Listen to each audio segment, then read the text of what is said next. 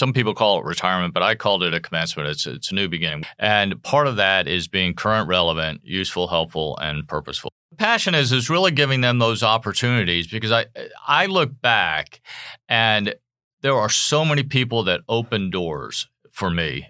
I think that we owe that to the next generation.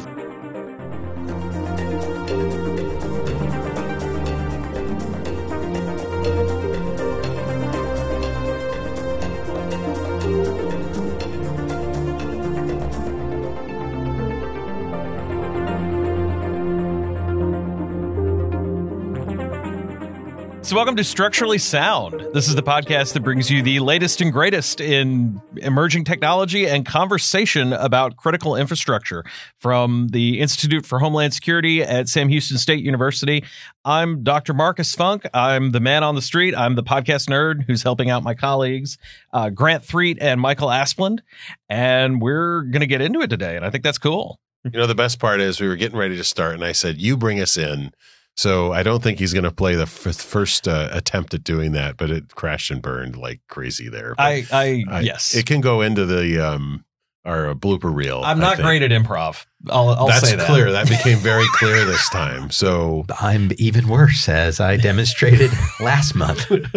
but I think you redeemed. We'll give you an opportunity in the future to be prepared because the comment, the terror comment from him was from Marcus was, "I don't have any notes," and that's. Uh, and I will point out that when there's an episode in the next episode, we're going to be uh, meeting uh, Nick Reese. It's kind of previewing it now, and and I had Grant bring us in, and he read it verbatim from his paper, so it's all fine. We're good.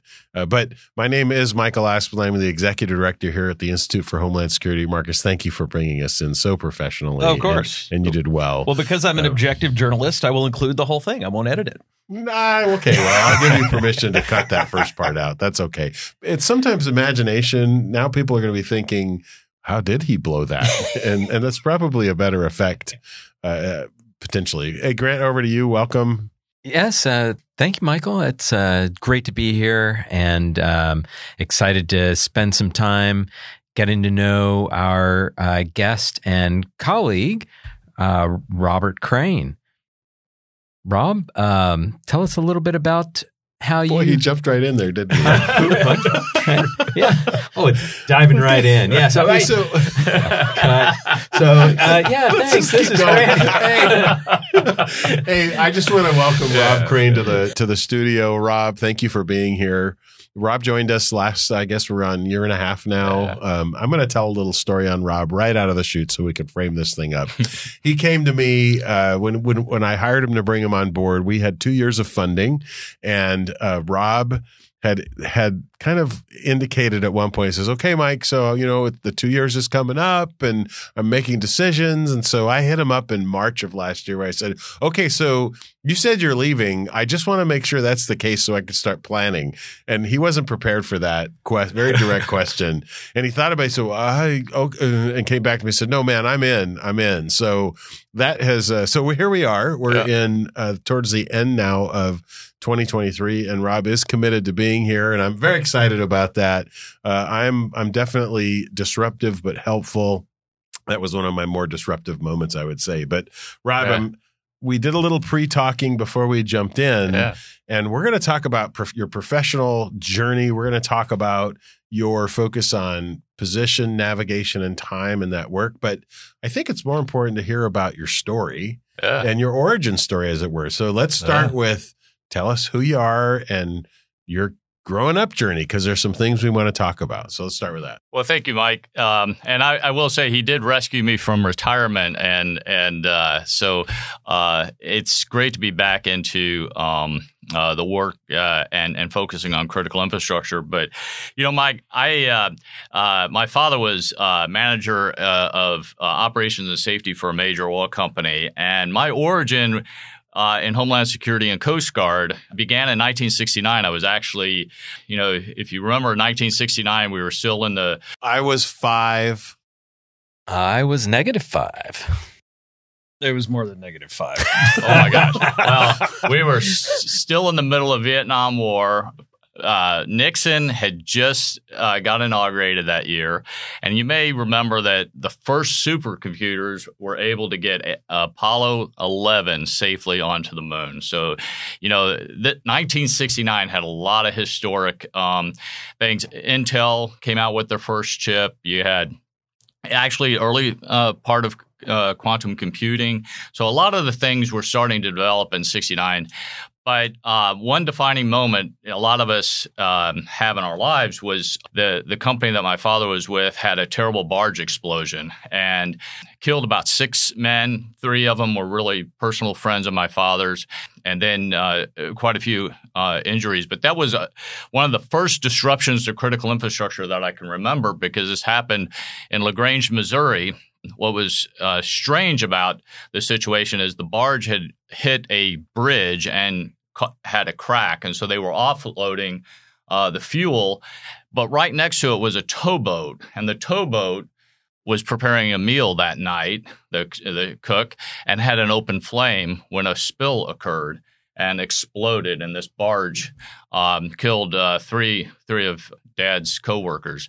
Uh, the barge broke away and went down the river and lodged against a railroad bridge, so disrupting critical infrastructure uh, a major line, east west line.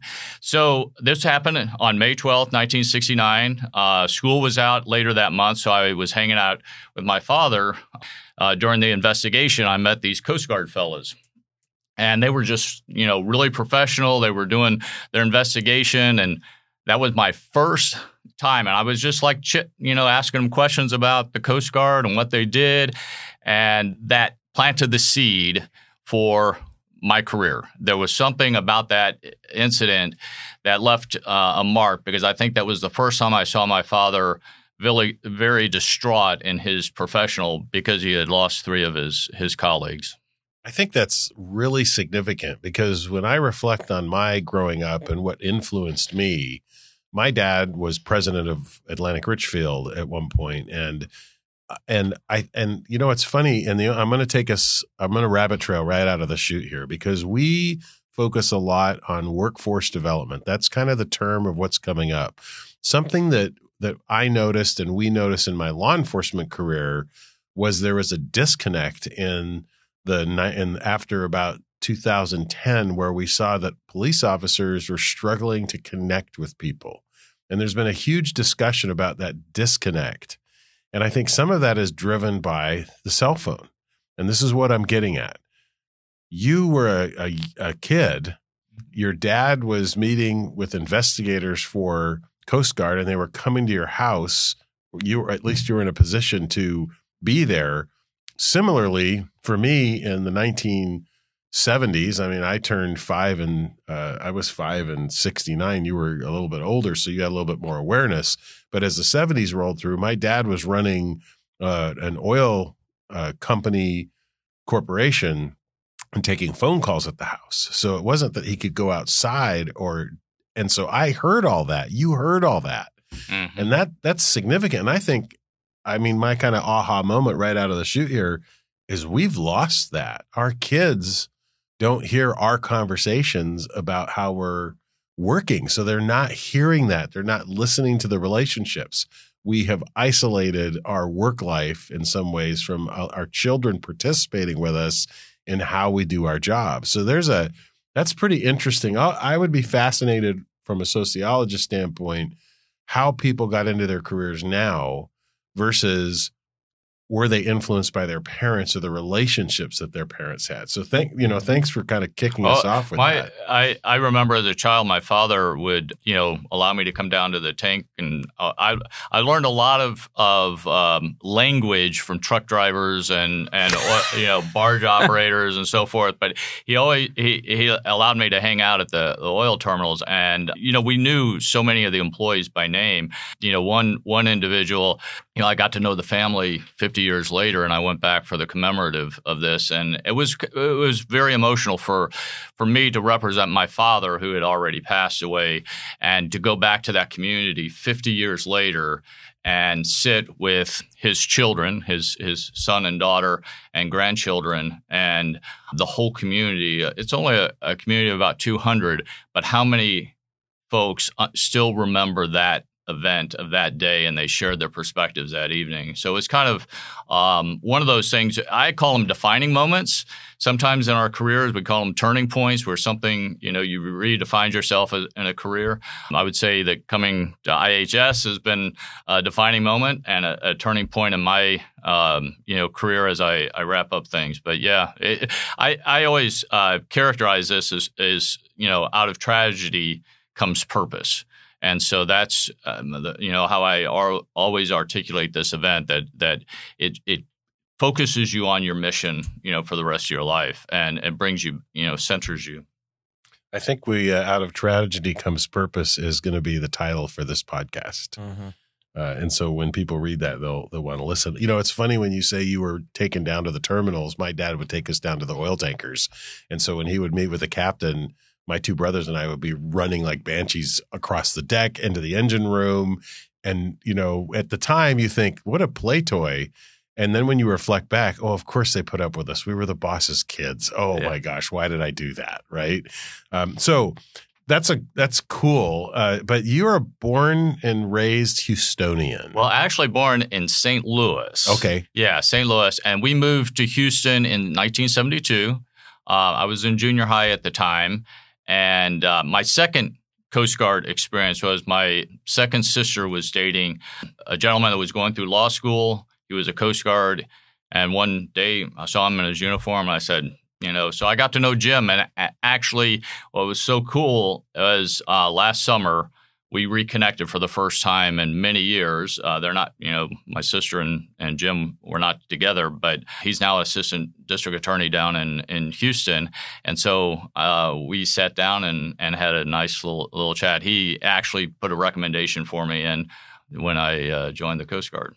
So let's go. You know, you were here in Houston mm-hmm. as a mm-hmm. junior high kid, and you and your father would go to dinner or lunch at a particular oh barbecue. oh and where was that? Yeah, yeah, we, we we relived that moment. I had not been there in I would say 40 years. And so the, the other night Mike and uh, Alberto from our, our staff were down in Houston. I said, "Hey, let's let's go to Goode Company Barbecue." And so it's it's a Houston tradition, uh, putting a plug in there for them. But um, uh, my father's office and the you know uh, the company headquarters was right there, and so um, I uh, we used to have lunch in between. I would work night beat for UPS, and then go to college and I would always stop and have lunch with him on the way to college. So yeah, so it was kind of cool. That was one of our our main places where we we knew that at 11:30 or whatever we would meet there if I was available or he was available. If, if one of us didn't show up, the other one, you know, still ate on their own. But uh, you know, it was a busy time, but good time. It was a good so time. So we went memory. back there last uh, Tuesday, I think yeah, it was, for yeah. dinner, and we walked in, and it was if you were back 50 years ago, exactly. Right? It still looks exactly wow. the same. No, no change. And that's that's one thing I got to say about Houston. There's been a lot of change in Houston. That is one thing that hasn't changed. But, it was uh, it was pretty yeah. fun, and I was and people like to, you know, he told us what was going on. So I was announcing to the staff, hey, just so you guys know, he hasn't. I was actually hoping they give us a free dessert, which they didn't because that's kind of nonsense. Oh, eh, okay, whatever. But yeah, yeah. So listen, you know, yeah. we're going to get, well, well, let's continue this discussion, yeah. but you had some jobs. One in particular I want to talk about uh, when since we are structurally sound and we are the Institute for Homeland Security focused on critical infrastructure protection, one of our sectors is transportation. Yeah. And you actually worked in the transportation sector. Tell us about that. Very, very briefly, but uh, you know, I joined the Coast Guard at 17, and while I was going to college, I, I loaded package cars um, for uh, UPS. So that was my first stint into transportation. So I understood how all those things were going, and then I, I I shifted my last two years of college in, in the brokerage business, but as soon as I graduated, I went to work for this container company. I I thought, you know, I really wanted to stay in the transportation, like like uh, like uh, Tupperware containers or what? Oh my gosh, they're, they're almost like that, uh, where they have to be completely sealed. Um, and so, no, these are shipping containers. These are those big 20, 40 foot shipping containers. And they've got to be completely sealed, right? They got to be completely sealed. How can so, we make sure that uh, so, so, so that happens? Uh, it was only about a six month stint. Um, because Oh, I let's had find a out why. fear. Let's explore that, shall we? well, they hired me as this assistant manager, and so I was learning all the trade of the the thing. And the key part about this is those containers have to be completely sealed w- because before they leave the the container yard. So part of my role was to uh, check for light leaks, and so Light leaks, not like light leaks, but like light, light, sunlight. light, sunlight. Okay. Yes. And so as a container was being pulled off And what the year was this? This is good gosh, um 93. Oh, What? excuse me, 83. 83. 83. 83. Yeah. So I was right out of college. I graduated in December of 82, took this job.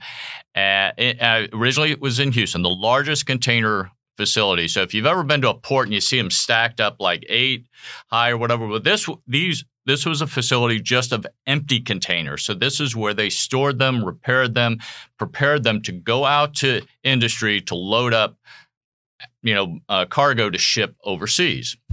So part of our thing, you'd have someone with a forklift come up and pull it off, and before it was dropped into you know, onto a trailer to leave the lot, you had to check for uh, light leaks. So that required someone, me, to go inside while Wait, hold on. Creaky door closing sound effect here, please. Wait Yes. for it. Okay, go ahead. two people that you virtually don't know at all are going to close the door, the squeaky handles, and completely lock you inside. And you would walk uh, the perimeter to see if there were any light leaks. The biggest fear was, was there was going to be a day I was going to be in there and be driven off and no because there's no air in those things uh, at, at all. Completely So, sealed. Completely sealed. Yes. But wait, This is causing me anxiety right now. You didn't Oh, tell us this well. in the pre-discussion. All right, go ahead, Marcus. if, You're up. if they're completely sealed, how are you walking the perimeter? Yeah, you, you're you're walking inside the right. box, But if there's So- no light coming in, right, how are you just you- you would just walk down the middle and just What you- just to check to see if there were any light leaks around the where the the corrugated steel was connected with the. support. right? But if it's dark, how do you know where you're going? Is where I'm getting at.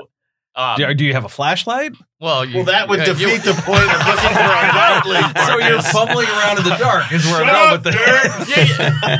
you, you kind of got this habit after a while. Like you hopped in and you were right in the middle and you just knew to walk this direction. And then, you, you know, you would bang on the side and then they would open the, the door for you. now, did you walk So- into the walls at any point? No, not that I can remember. Not Is I that because you walked into it real hard? No, no, no. So the assistant manager Yeah. is yeah. the guy they lock in the container to Right. walk around in the dark. Right. this- I brought donuts every morning to the forklift operators. Should have spent more know- money on the donuts. was was this advertised when you took the job, or other duties Yes. as Yeah, that was- no, no, well, the, the key thing was quality control. It was so they put the responsibility on the manager and the assistant manager to do quality control. Gotcha. So, so this was the thing. It, because the worst thing you wanted to do is load up a container, get to someplace on site, and then they had high valued assets that we're going to put in there, and it had a light leak. Now, you, when we had the little pre meeting right before we started recording, you made a statement, which was some people Well, some people. What, just say it. just say it. no, there's Some- certain people that just maybe uh, empl- are hard to get employed. Uh, Wait, not all that. just- not all can you- that. no, all we're that. not cutting no, it. ask that question over again. No. I, There's this is- so much hedging. Going I know. okay, hey, s- hey, so so we're gonna keep this in because it's awesome. But what what was it you told me before we got started? well, Just make the statement. Some people, well, well, some people are just you just are not employable or untrainable and you get them. You know, you you would hire them to be welders, truckers, forklift operators. There are a whole cadre of really good ones, but you would get this one or two where they're late to work uh, every day, and it's like, hey, you have. 20 containers, you know, trucks lined up to get to containers. And well, all of a sudden I was doing the forklift operating and also, you know, doing the light inspection myself, you know, and I would have a truck driver, a totally random truck mm-hmm. driver, you know, close me. One of these days, I was just like, I was worried that someone would just like lock me in, put me in the forklift, and move, put me in the back, the furthest container in the back of the stack, and just leave me there. It was like, Rob didn't show up to work today. So, okay, so this is important because you've now added some context to what we didn't have before we started. So, what I'm hearing is there are some people just shouldn't have a job in this particular industry. And the problem is, it wasn't that you were worried about your own staff leaving you in. It was because you had people you couldn't rely on on your own staff. So you had to rely on these truck drivers that you'd never met in your life to let you out. Exactly. Okay. And exactly. And, And, and, do the becomes work. unsafe. Eh, right, right. And being young and impressionable, you know, a- a- and an early manager, you know, you, you really, it's about working with others. And, you know, you were working with different people every day in a very stressful situation. And so it was quite a challenge because they eventually moved me to Dallas and we we were in the Trinity River bottoms and so it would constantly be really muddy and and and so forth and it was just it was a tough job. And that's when I decided I'd get back in the stock brokerage business again. So I went back into to I I I, I the office environment. But I, I out of all due respect, I I will say this. There were a large number of truckers that you know I really enjoyed working with because they you know they were well trained. They are they're very important to port operations. And and so there were quite a few that you know you would see from time to time and you know you would say hey how you doing? and and having a good you know conversation. I think the challenge mostly from a hiring and and trying to retain is you do have to really train your people and you have to safety you had to focus around safety. And so you know early morning safety briefs are uh, uh, critically important. If people showed up on time if they showed up otherwise you'd have to do them separately. So there was a whole lot of responsibility that was required to make sure that every day you know the worst thing you wanted to do is have a piece of equipment fail like a like that you know during Just drop my phone. yeah Just wanted to segue a little bit into your uh, your future careers and um, you know and related to transportation um, sector. One of the key technologies that uh, is important for transportation is this uh, PNT, position, navigation, and timing. And so, tell us a little bit about how you got into that. And Well, I wrapped up a, a Coast Guard Reserve uh, career. Uh, toward the end, I had been in the private sector and kept up my reserve capacity, and then I came on for Y2K uh, back in 1998. And everybody's like, "Okay, you know, it's a computer problem." But we, what we did was we focused on how do we continue to do the mission without a piece of technology. Let's say the piece of technology fails, someone Sure. still calls to be rescued. You still got to get the boat underway. You got to get the crew uh, prepared. You still have to have the comms working. You have to have the location information. So that was my first introduction into the, how important GPS was.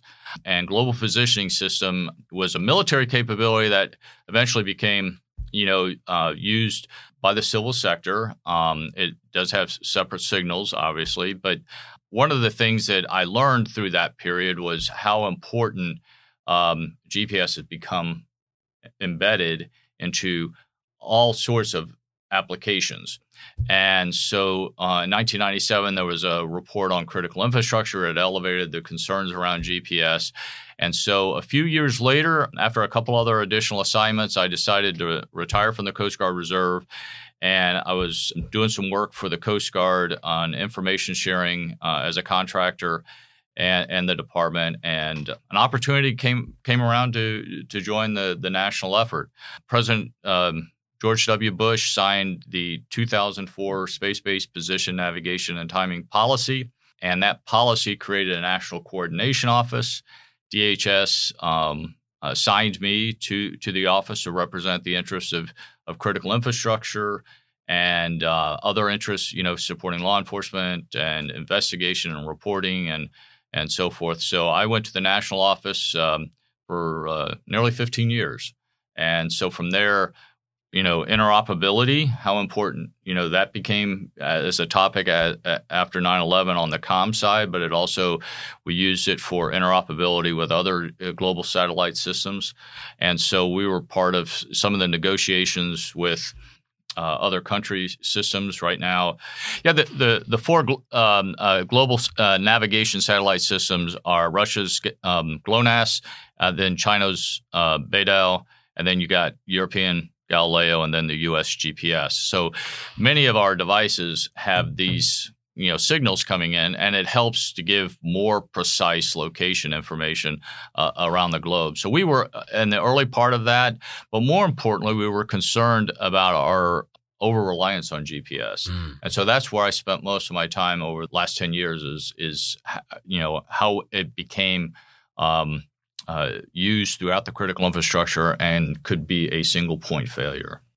So it's really to the uh, resiliency piece and, and vulnerability um, if I'm understanding that right, this over reliance on GPS. Over reliance on the American network GPS or over reliance on global positioning as a concept? As a surface, as okay. a service. So let's say um, you got, you know, right now 32 operational satellites. They're all beaming information, you know, timing um, and positioning uh, information down to your receiver. The concern was is how that information you know is being used. And so if you're getting false information that's spoofing. But if someone were to create you know a quiet zone around it that would be jamming. And so we were concerned that this may be your only source of valuable information and data if you were you know, solely relying on GPS for that. So in some of the timing uh, application, let's say your network timing, but you have a GP, only a GPS receiver and you don't have other mitigation options, you know, attached to it, then GPS would be a, considered a single point failure. So if you had a disruption to the GPS signal, the satellites are are you know pretty solid and you know they're run by the you know but but if you create a an interference uh, around that, then you would lose your timing and you might lose your navigation. Yeah, and that uh, certainly could be a risk to uh, a lot of industries. I mean, I'm I'm just thinking uh, we we all use our uh, smartphones every day, and uh, the different mapping applications to navigate around. Um, no one has the old fold up maps in their glove box anymore. I just want to point out that when I was on my RV adventure across the country, I had a, a hard map because this might fail and and with every state. So just for the record, maybe for our daily lives, but I'm guessing that every truck driver, well, I would think every truck driver would have a hard map with them. Yeah, paper paper maps, map paper maps, key maps. That's that's the old way, but uh, but yeah, it's still still relevant in a in a resilience. I just want to say that you know, in my time, that was the way to go. I tell my kids that we would stop at the welcome center when you entered a state and get out and look at the map, and you had to remember where you wanted to go. Thanks, Peppy. just is it me or am I always derailing these things? Disrupt. I, I, think that's purposeful interference. We call that. Thank you. Wow, all these great terms are coming out. Can we get a quiet zone? quiet zone. Well, Rob, you've, you've mentioned a, a, couple of terms, and um, I, for for myself and maybe some of our listeners that may not be as uh, fluently versed in it, we've talked about position, navigation, and timing, and global p- positioning satellites. What, what do we mean when we say PNT versus GPS? Same thing, interchangeable, nuance difference. So, so think of it this way: this GPS is the capability that provides the signals that provide the service PNT. So position is absolute. So that's your your location navigation is going from A to B, and then timing is that precise timing. So basically, every time you look at your clocks, you know they're all synced to our national clocks that we maintain at, Boulder and and uh, at the United States Naval Observatory. And so GPS provides that timing capability without having to hardwire into the wall. But most of your systems use NTP to get their time references. So GPS is just a network that provides that and it can provide that globally because it's you know you have satellites circling the globe but that service is extremely important because you have other options to you know to get that but there's no national capability that's a backup to GPS so like the PNT services are are being provided by various different other options. You can have your own clocks if you want, you know, if you want that precision. But what's important here is that um, uh, the PNT resilience. It's it's how to build it into your equipment, how to build it into your networks, um, and if GPS, if you assess that GPS is your single, you know, source, then you should have alternative. Uh, very similar to electricity. If if if you got to ha- have 24 by 7 power capability and you know the electric grid is your primary you know source but you know you're running a hospital you need 24 by 7 then you want to put a backup generator that has sufficient fuels and so forth. So that's that's what we're talking about, and and for most of us, it, it, it's all ubiquitous. I mean, we basically have no idea. I mean, you can get an app that'll show you which satellites you're picking up, but how you know how you're getting your network timing and uh, how you're getting your uh, position information is critical to. Um, getting from point A to point B and and and identifying, especially in in first uh, responder applications, you want to know exactly where you, you know to send first responders. So that point of reference on your phone, you press nine one one. You want that, you know, you want precise positioning so they can find you in your time of need. So PNT, let me see if I'm understanding this right. Uh, it's it's basically a backup. So let's say the GPS cuts out and your your phone or your your hospital system has that PNT. You're talking about a backup system that will accurately keep track, like count, like time, seconds, and location, and that sort of thing. In the absence of that GPS data, sort That's of to, correct. to compensate and keep pace at a consistent level until the GPS comes back on. That's correct. If okay. if you if you have a system that's set up that way, but depending on the architecture of your networks, so like um, cell towers and you know things that are rural uh, rural applications, like a, tr- a, truck driver, they're picking up mostly all GPS. If they were to lose GPS, then th- they could probably pick, still get to where they're going, but if you have a disruption to GPS or someone tries to spoof the signal, well, mm. then mm-hmm. you could actually end up at the wrong place. So we're seeing gr- more instances of interference in in like uh, Russia and um, uh, along the Mediterranean, and so those are disruptive. You know, so if you're so you need to assess where GPS is being used within your your systems. Yeah, no, and I, how your dependencies. My favorite James Bond movie is Tomorrow Never Dies. And yeah. the opening of that, they do that. They drive a boat deliberately off course into hostile waters by tinkering with the GPS and right. confusing their backup system. Right, right. Yeah, there's uh, there's been several studies. Um, what uh, uh, a researcher at, the University of, uh, of, Texas did that in the Mediterranean. Uh, there's a couple other reports that have shown that you know other the intent and capabilities exist to to do that. So yeah. Yeah, I was going to ask you to elaborate on what the vulnerabilities were. I mean, I, so spoofing, I, I guess, right. is, is one vulnerability. Um, you know, and and we've already talked about, um, you know, redundancy or uh, lack of redundancy in terms of uh, resiliency vulnerability. Um, what, if anything, you know, are some other vulnerabilities out there that critical infrastructure industries might well, b- bottom line, the first thing is is if you have a GPS receiver in your, you know, whether it's in, uh, you know, in your network or on, um, on your mobile, you know, transport, whatever, and that's your only source of PNT services, you know, consider some some form of a backup. Yeah, bottom line, there's a, right now, you know, every user community across critical infrastructure has different requirements. And so they need to find the one that would best suit suit them because GPS is such a great great uh, capability. So jamming, that's completely cutting off the signals, but that affects other, you know, anything wireless could be targeted as far as being you know um, interfered with. So that's what we refer to as purposeful interference.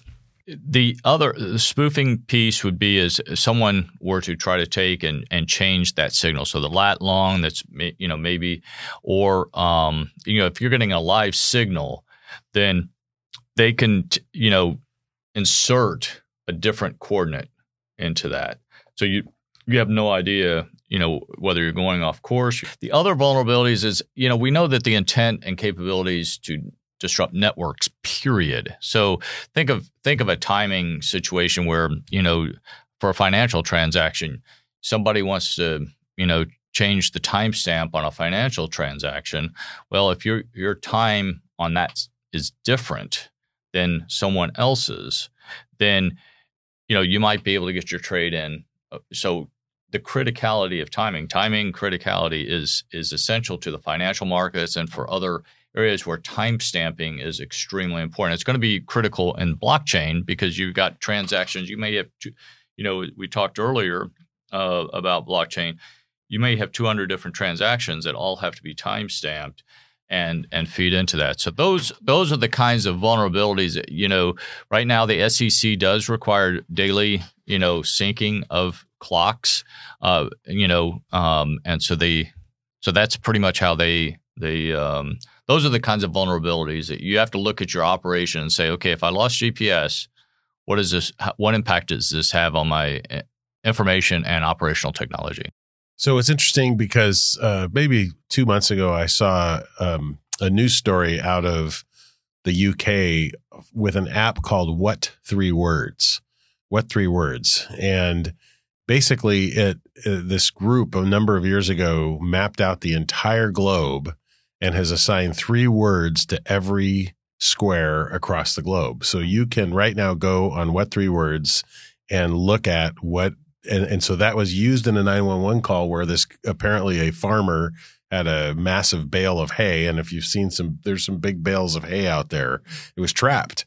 And a neighbor heard the guy yelling and went running over to try and do a rescue. There was no way. And he was on the equivalent 911 line uh, and they couldn't figure out where he was GPS wise. And then the uh, person, the the person who was calling for help, says to the dispatcher, "Hey, do you use what three words?" And the dispatch center said yes, and they gave the three words, and that gave the exact positioning of where that person was. Now, I don't know where the data comes from, but I'm looking as you guys were chatting, I was mm-hmm, looking mm-hmm. it up. Well, what through your words is used by DHL Parcel, Jaguar, Land Rover, Mercedes Benz, uh, Emergency Services UK, uh, Spotify Basic, ArcGIS Locator, all these 7 Eleven. Uh, Boohoo, I don't know what Boohoo is, but on and on it goes. The point mm-hmm. is, is that there are versions of this. So now I'm kind of curious to see where they generated their information from on this. But there are applications out there for geo navigation, geo pinpointing okay. things. Well, it, it, the um, uh, the basis of that was to get it narrowed down where someone, most people don't know verbally where their GPS location is.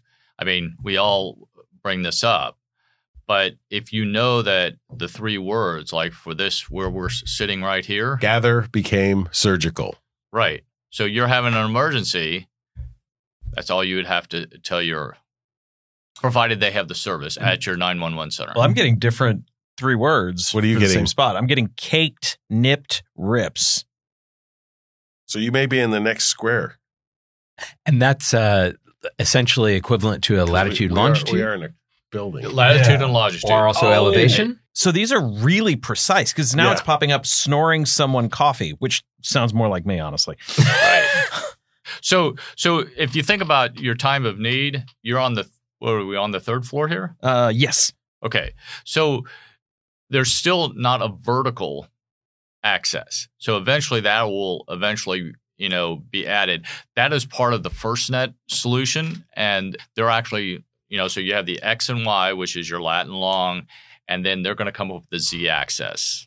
So eventually they'll probably build in a, a Z. Well, and it that. even even says GPS accuracy within 35 minutes or 35 meters, 104 meters. Like it's, but if we had a crisis and I told that to law enforcement, like either one of those is close enough that they could find us.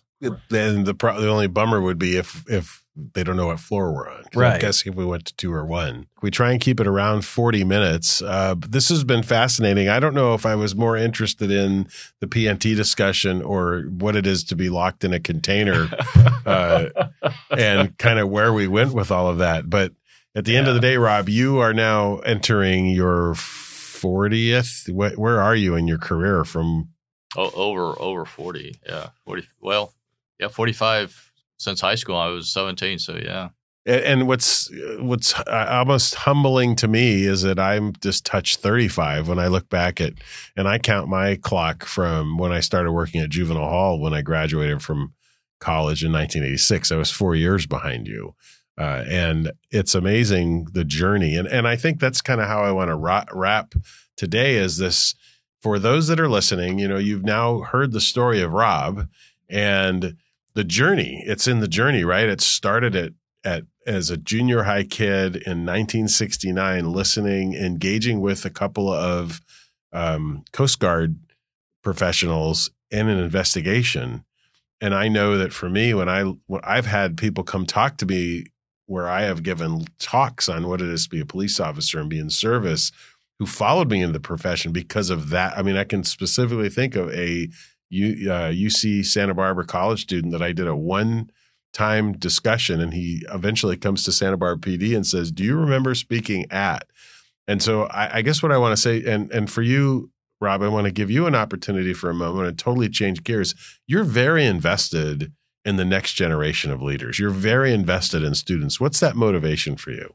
Well, I think that some people call it retirement, but I called it a commencement. It's it's a new beginning. We change change jobs, we change locations, we change, and part of that is being current, relevant, useful, helpful, and purposeful. So in in in searching Current, relevant, relevant, helpful, useful, and purposeful. and, and purposeful. And are those your words? Those are my words. Okay. Those are my words. And that's what I set out to say is what what can I do to help the next generation own the future of, of critical infrastructure? And it's really giving them the tools, getting them the training, getting them the opportunities. Because this next generation, they will own this. Passion is is really giving them those opportunities because I I look back and there are so many people that open doors for me. I think that we owe that to the next generation is really inspire them to follow what their purpose is. Because you could take a job I need the money I want a house I want this. But if you have a passion and a belief and and you you, you focus on that purpose I think that you'll have a greater career. I have tried several different jobs early on, and um, public service has uh, became a passion for me since 1998, and that was a mid-career change. I got out of the private sector, focused on on public service between Coast Guard and and uh, Homeland Security, and now as a state employee here in Texas. It's really a, about you know preparing that next generation, I, and that's what I, I look forward to doing for the you know through some of the training that we're doing here. I've truly enjoyed uh, working with you and collaborating, and I know I irritate you sometimes. um, but the fact is, is that it's through uh, the struggle, through wrestling through ideas, thoughts, concepts, and getting into the, the nitty gritty of things that we accomplish some good things. So, with that, uh, thank you, Rob, for Yeah. being a guest on the program. Next episode, you're going to get a, going to get to introduce Nick Reese. We, uh, I'm, I'm, I'm, it'll I'm looking forward to that episode. I already know because we just did it, but I'm not going to preview anything or ruin any of the uh, um, upcoming sound effects that I suspect will be incorporated into this. But Rob, thank you for being here. Grant, thanks again uh, for co-hosting with me. Appreciate your inputs, Marcus. The man on the we didn't go to the man on the street today. You you interject a little bit. Normally, I start with caller on line three. The man on the street didn't know where he was because he didn't have a PNT backup. well, I do have one final note for you. Um, I have a movie recommendation for you. I haven't seen it. It's gotten very middling reviews, but it's called Nowhere. It's about a woman who gets trapped in a shipping container and lost at sea. Oh, is that right? Yes. Oh my goodness. So it might speak to your soul a little bit. In a horrifying way. Yeah, I'm Yes. saying. I mean, I, I, I might have uh, nightmares now. Well, No, that's awesome. That's all. And, and Mike, I, I will say in closing, thank you for the opportunity to, to serve, you know, the, the university here and the institute. I think we it's a it's a great partnership. We got to keep keep you know moving ahead. We've we it, the work we're doing today is going to be even more important for the future. So Grant, we're all going to transfer this to you uh, in in a few years. And and uh, but uh, thanks again. Yeah. Thank you, Rob. That's been great. So, uh, on behalf of the team here, uh, the Sam Houston State University, the Mass Communications Department, the Criminal Justice Center, uh, I appreciate that you guys have participated. Uh, hopefully, you have learned a few things. And just remember here at IHS, we are Disruptive? but helpful. Have a great day. Structurally Sound is the podcast for the Institute for Homeland Security at Sam Houston State University. It is supported by the College of Criminal Justice and the Mass Communication Department. Our hosts are Michael Asplund, Grant Threet, and Marcus Funk, who also produces and edits the show. Our music was written by Kevin Clifton, and artwork was created by the Idea Factory, part of the Department of Art at Sam Houston State. Additional support comes from Shannon Lane, Rose Cater, Charles Henson's, and enthusiastic Bearcats everywhere.